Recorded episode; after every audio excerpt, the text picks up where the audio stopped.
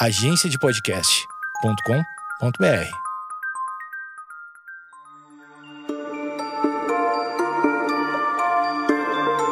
Oi, gente! Bem-vindos de volta! Sim, o break do A30 chegou ao fim finalmente. E para quem não sabe, eu estava numa conferência na Coreia do Sul, a Assembleia Geral da União Astronômica Internacional, e foi incrível demais, mas também foi impossível gravar o podcast de lá. Então por isso que a gente teve esse pequeno break. Mas de lá tem bastante ideia nova pro podcast, bastante tema interessante. Então vocês fiquem de olho aí que no futuro vai ter vários episódios inspirados pela reunião da IAU. Se você é novo ou nova por aqui, esse é o podcast Astronomia em Meia Hora e meu nome é Camila Esperança. Eu sou astrônoma e atualmente estou fazendo doutorado na ESO, Alemanha. Voltamos à nossa programação padrão, o que significa que tem um episódio novo todo sábado. Uma semana com tema novo de 30 minutos, e aí vocês mandam perguntas sobre o episódio e eu faço um Dúvidas Cósmicas.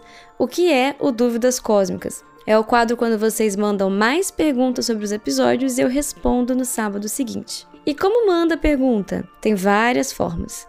Tem o Spotify, que tem a caixinha de perguntas. Tem também caixinha de perguntas no Instagram, que eu sempre abro, tanto no meu Instagram quanto no Instagram do podcast. Tem também o Twitter, que você pode usar a hashtag Dúvidas Cósmicas, que eu sempre dou uma procurada lá. E tem o grupo do Telegram. Sim, se você ainda não está no grupo, entra lá. É só procurar Astronomia em Meia Hora e por lá a gente está sempre batendo papo sobre podcast, sobre astronomia, mas sem spam, prometo. Agora, sem mais delongas, vamos ao primeiro episódio de Retorno.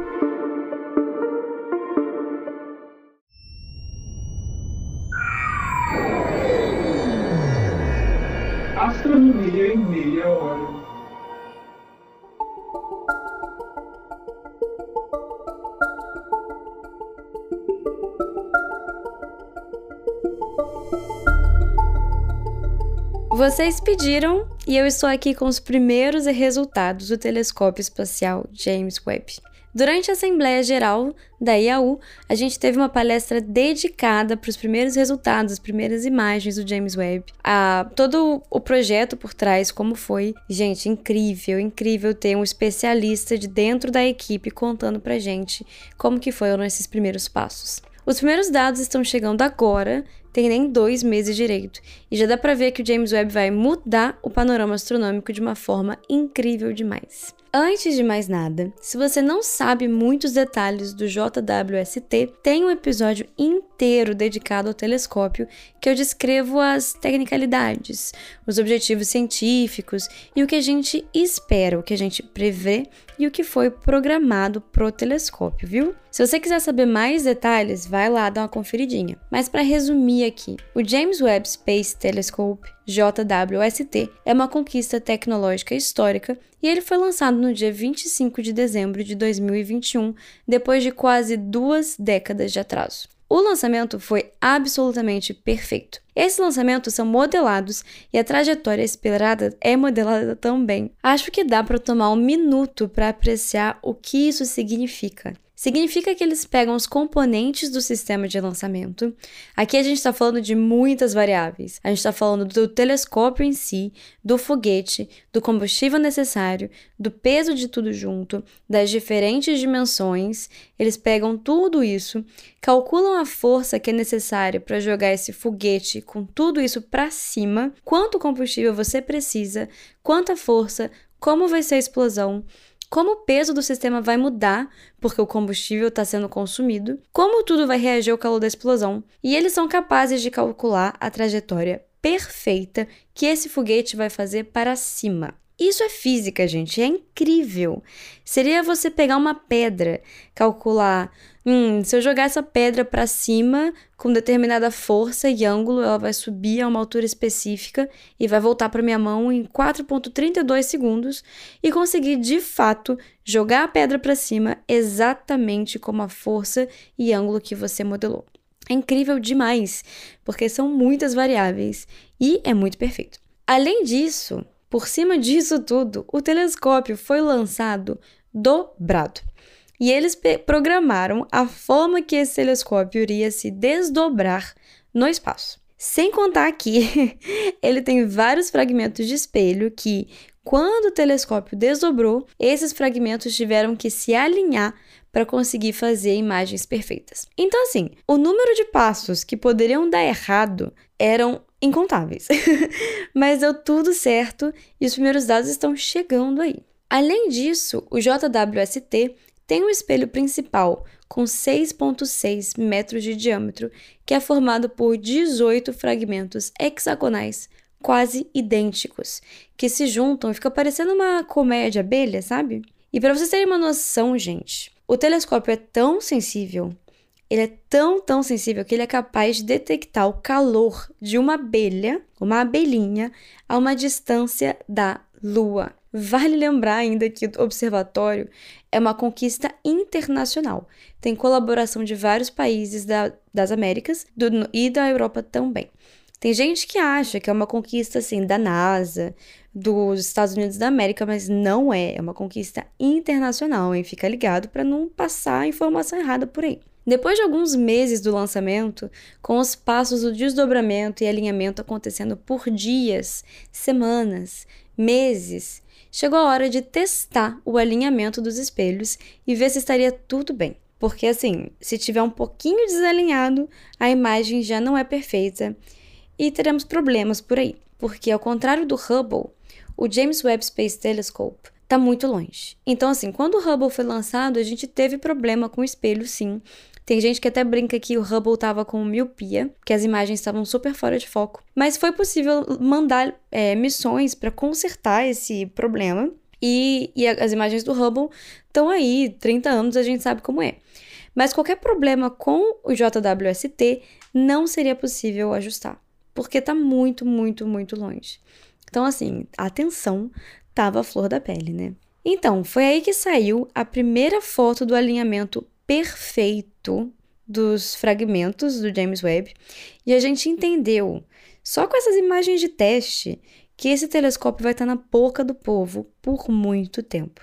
As imagens de alinhamento era de uma estrela, uma imagem bem comum, bem fácil, só para saber se está tudo bem, bem rapidinha de fazer. Mas com uma exposição de poucos segundos, a gente já conseguiu ver que atrás dessa estrela tinha um mar de galáxias, muito bem visíveis e muito bem resolvidas. Quando a gente fala que um objeto é resolvido na astronomia, significa que a gente consegue distinguir estruturas desse objeto. Não é só um ponto ou só um borrão. Por exemplo, quando a gente pensa em estrelas, a gente pensa em um pontinho distante, né?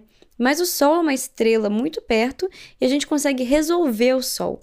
Então a gente vê detalhes do Sol. Então, assim, essa é a diferença de falar que um objeto é resolvido ou não na astronomia. E isso, gente, com uma exposição curta, rápida, assim, rotineira, besta. Ou seja, quando a gente passar horas em alguns objetos, a gente vai ser capaz de ver muito, muito mais. As promessas do JWST estavam começando a se concretizar. Gente, tudo que eu vou falar hoje é só o começo do James Webb.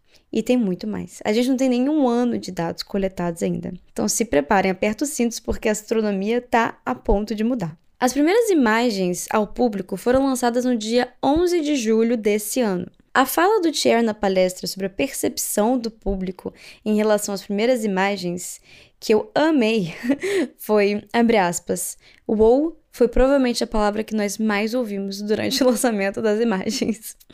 Muito bom. Foi incrível. Se você não viu as imagens ainda, eu acho que todo mundo viu, né? Todo mundo sabe do que eu tô falando. O palestrante desse dia foi o Dr. Klaus Pontopitan. Ele é um dos cientistas do projeto do JWST e trabalha no Space Telescope Institute em Baltimore, Estados Unidos. E ele explicou pra gente como as primeiras imagens foram selecionadas para o público. E isso aqui é muito importante entender, gente. Essas grandes colaborações, grandes telescópios, observatórios, eles sempre fazem imagens para o público. Por que isso importa? Isso é uma forma de retribuição para a sociedade. A astronomia é um objeto de pesquisa, claro, mas também é mais que isso. A astronomia tem propósitos diferentes para pessoas diferentes.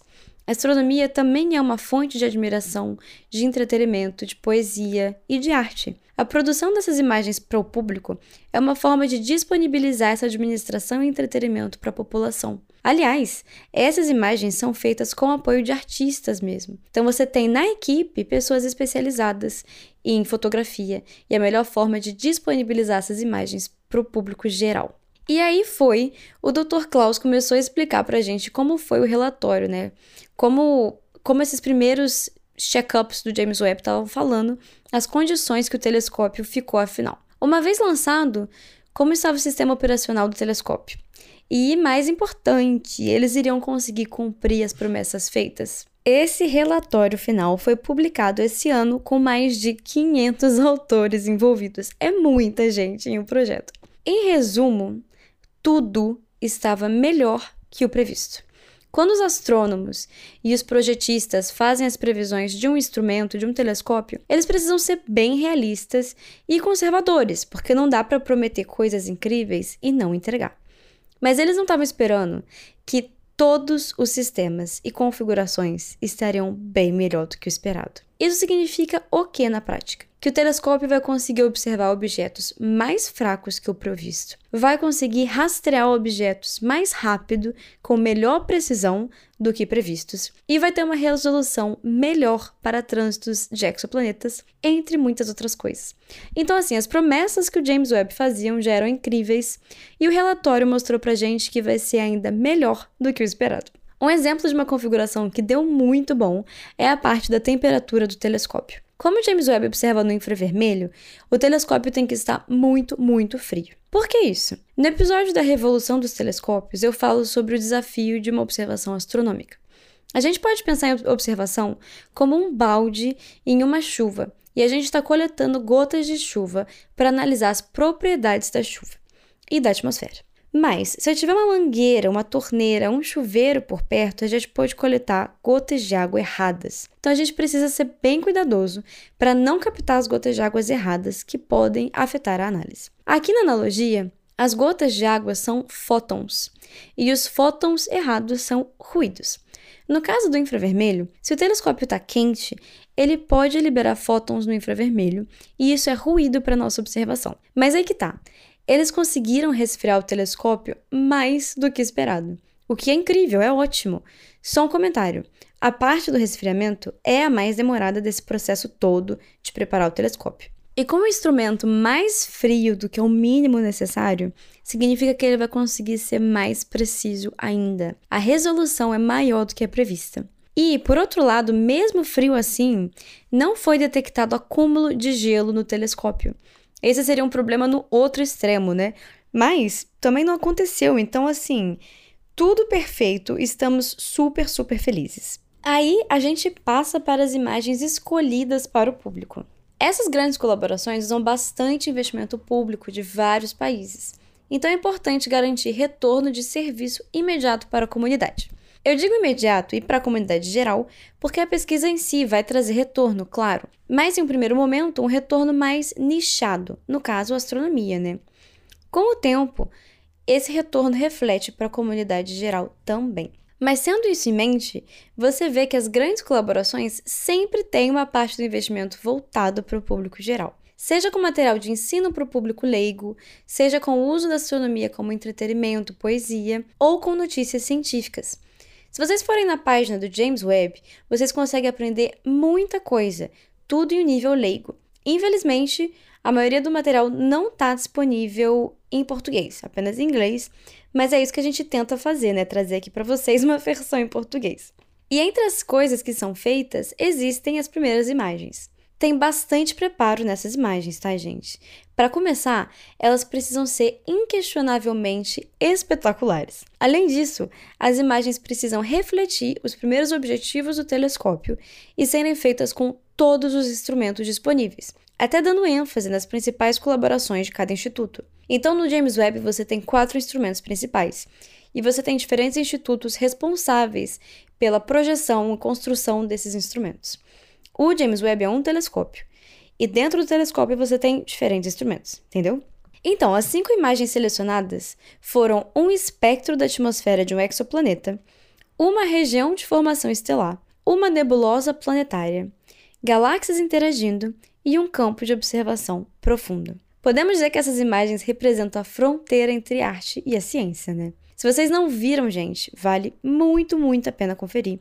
Prestar atenção nos detalhes, assim, é de tirar o fôlego. E existe todo um estudo de como fazer essas imagens tão espetaculares. É preciso ter algumas características, como narrativa, densidade de informação, contraste, textura, composição, surpresa e descobrimento. Então vocês veem que não é uma coisa feita assim do dia para noite, né? vocês sentem tudo isso quando vocês veem a imagem, é realmente incrível. E é bem legal, porque para isso você envolve cientistas, astrônomos, jornalistas, artistas, tudo isso para criar as imagens perfeitas. E a gente vai passar por essas imagens já já, depois do intervalo.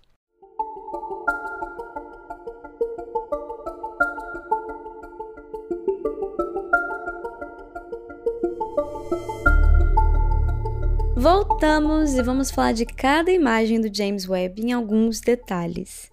Antes de começar, se der, tenta acompanhar vendo as imagens. Vocês conseguem achar tudo com alta qualidade no webtelescope.org. O web escreve W-E-B-B T-E-L-E-S-C-O-P-E.org. E tem até uma ferramenta que você consegue dar zoom nas imagens. É perfeito, é incrível. Vamos lá, vamos começar o que é mais perto da gente, do mais perto para o mais longe. Para começar, o espectro da atmosfera do exoplaneta WASP-96b, feito com uma única observação. O exoplaneta está a mais de mil anos-luz de distância e com essa única observação rapidinha já foi possível detectar sinal de água na atmosfera e nuvens. Com uma única observação, ele foi capaz de mostrar que existe água sim no planeta WASP-96b, o que as observações passadas não foram capazes de concluir. O WASP-96b é um planeta gigante gasoso e é apenas um dos 5 mil exoplanetas que sabemos existir na Via Láctea. Ele era um candidato perfeito, porque ele está perto da estrela, ele é grande, então seria perfeito para analisar a luz passando pela sua atmosfera. E um perfeito exemplo de primeiro caso. Mas não existe nada como ele no nosso sistema solar. Por exemplo, ele possui cerca de metade da massa de Júpiter, mais 1,2 vezes o diâmetro de Júpiter, o que faz dele um exoplaneta bem puff, bem fofinho, sabe? Além disso, ele está muito perto da sua estrela, nove vezes mais perto que Mercúrio está do Sol. Então ele completa uma órbita em um pouco mais de três dias terrestres. Então é muito rápido. Um ano nesse exoplaneta dura apenas três dias terrestres. Então, como é feita essa observação da atmosfera de exoplanetas? A gente compara a luz do objeto na frente da sua estrela com a luz da estrela pura. Então a gente tem a luz, né, da estrela sem o objeto, sem o planeta tá passando na frente, e a gente tem a luz da estrela com o planeta passando na frente. Quando o exoplaneta está passando na frente da estrela, parte da luz da estrela passa pela atmosfera do exoplaneta e aí conseguimos detectar os elementos que estão na atmosfera. Então, quando você remove a luz que você sabe que é da estrela pura, sobra apenas os elementos da atmosfera do exoplaneta. É incrível, né, cara? É uma sacada muito boa. E é isso. É só um pouquinho, porque vem muito mais por aí.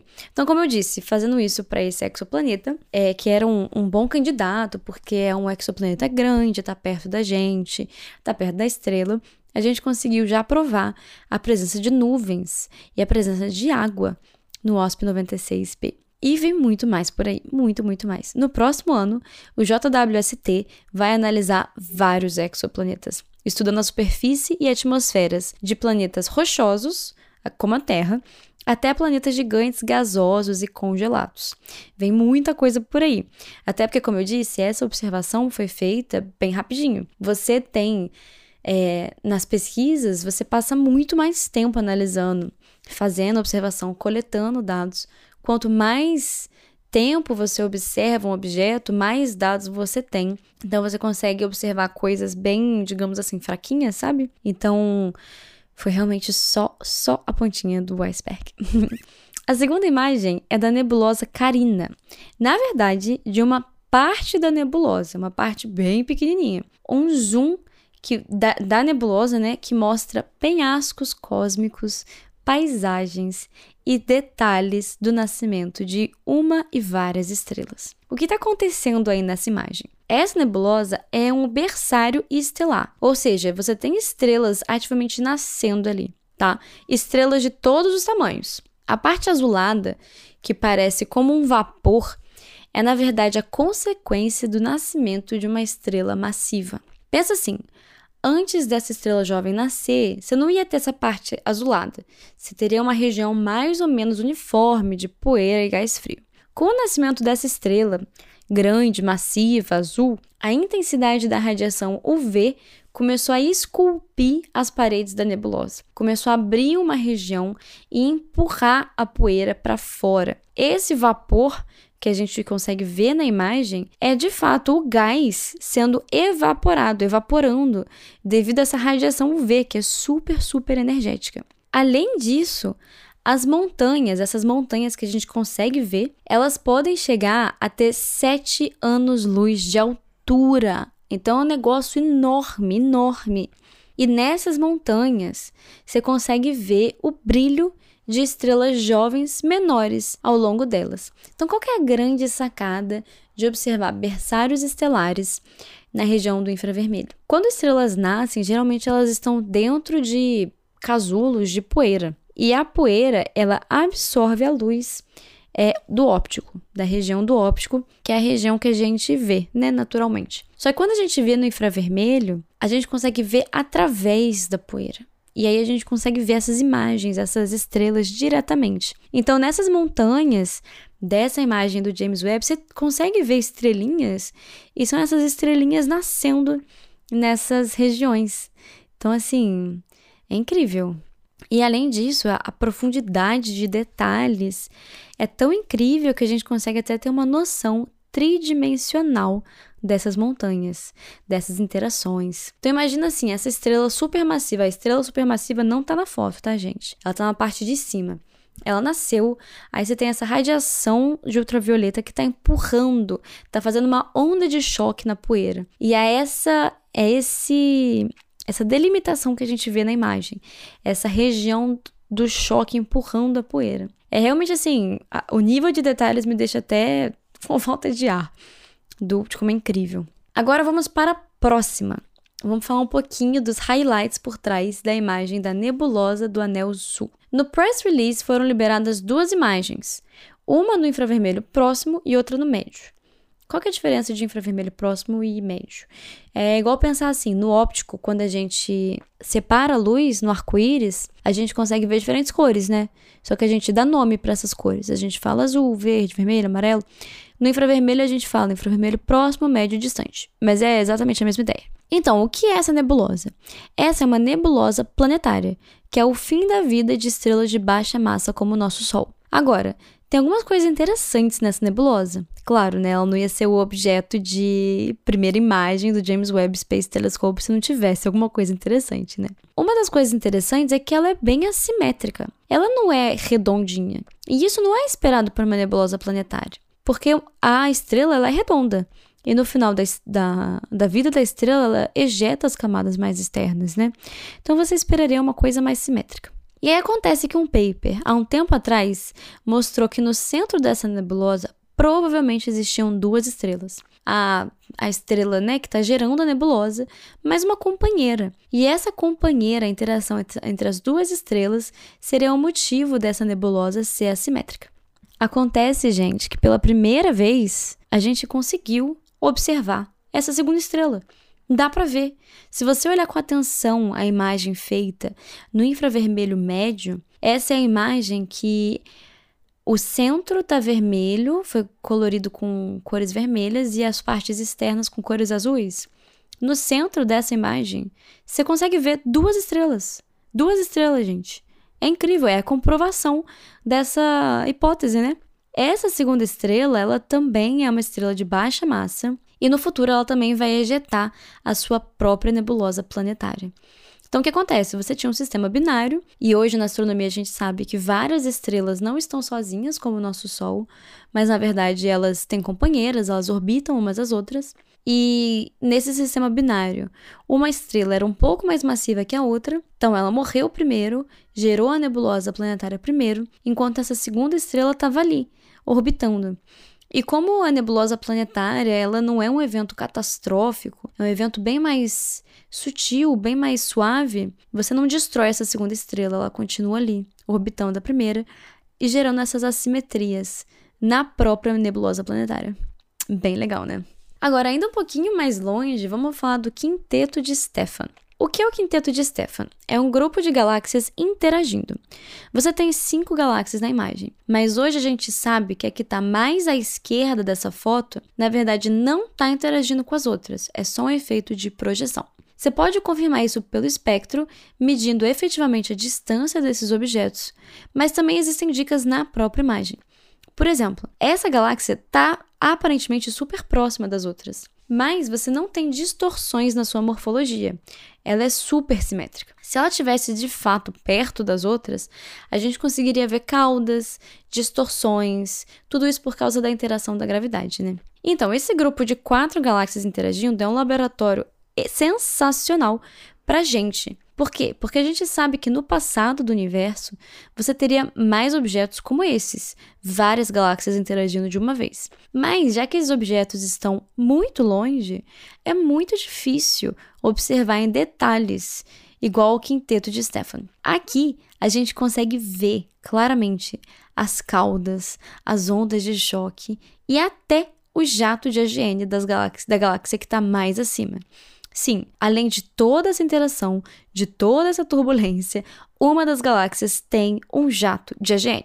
E a gente consegue ver em detalhes, pela primeira vez, como a interação e a turbulência podem provocar, na verdade, um aumento na formação estelar. Então, assim, o James Webb traz muitos detalhes de tudo. Por último, a última imagem das primeiras imagens é do aglomerado de galáxias SMAX 0723 onde foi feita uma imagem deep field, ou seja, uma imagem de campo bem profundo. O aglomerado em si não está tão distante assim, mas, por causa da sua massa, ele acaba servindo como uma lupa natural do universo. Com isso, ele distorce a imagem das galáxias no fundo, mas além de distorcer, ele também concentra sua luz, tornando-as mais brilhantes. Então, por exemplo, observar essas galáxias sem esse lenteamento gravitacional seria muito mais difícil. Mas como o aglomerado está entre nós e esses objetos distantes, a luz deles é amplificada. Como a gente pode reconhecer as galáxias distantes na imagem? Como a gente sabe quais galáxias fazem parte do aglomerado e quais galáxias estão atrás do aglomerado? Se você observar bem, parece que tem uma série de arcos ao redor do centro da imagem, como se as galáxias estivessem sido espaguetificadas, esticadas só em uma direção. Esses arcos são as imagens de fundo das galáxias que estão atrás do aglomerado, que são distorcidas. Por causa disso, essa é a imagem mais bem feita do universo primordial. A luz de uma das galáxias desse campo viajou mais de 13 bilhões de anos. E isso é assim um universo bem jovenzinho. Então, assim, só um gostinho de como o JWST vai colaborar com o conhecimento da astronomia. Então, gente, essas cinco imagens foram programadas, trabalhadas para serem liberadas para o público pela colaboração do JWST. Mas o que mais a gente pode esperar do telescópio afinal? Bem, para começar, todos os dados do telescópio são públicos no primeiro ano. Isso significa que qualquer um pode acessar esses dados e fazer ciência. E o que a gente viu acontecer, por exemplo, no Twitter algumas semanas atrás, foram recordes e recordes de galáxias candidatas a serem as mais distantes já encontradas. Claro, isso tudo foi feito no Twitter, a gente viu, mas foram papers que foram submetidos para publicação, tá, gente? Não é só post de Twitter, não. e essas primeiras estimativas elas precisam, claro, de uma confirmação espectroscópica, mas já é bem impressionante o número de candidatas. Além disso, também já foi possível ver muitas galáxias com barras em um universo mais distante. Quando a galáxia tem uma barra, que é uma estrutura igual você tem os braços espirais, você pode ter uma barra, é um sinal de que ela está, digamos assim, madura. E quando isso acontece no universo, ainda é uma questão em aberto. Aliás, gente, esse é meu tópico de pesquisa do doutorado. Se vocês quiserem que eu faça um episódio sobre isso, é só me falar. A gente acabou de submeter o artigo para ser publicado, então vamos ver aí quando que esse paper vai estar tá lá fora. Então, com poucos meses de JWST, já está mais que claro que vem muita coisa por aí. Esse é só o primeiro gostinho, e com certeza o panorama da astronomia vai mudar bastante. Gente, por hoje é só. Se vocês tiverem mais perguntas, não se esqueçam de mandar para Dúvidas Cósmicas para a semana que vem. É muito bom estar de volta. Tem bastante novidade chegando por aí. Muito obrigada pela sua audiência e a gente se escuta semana que vem.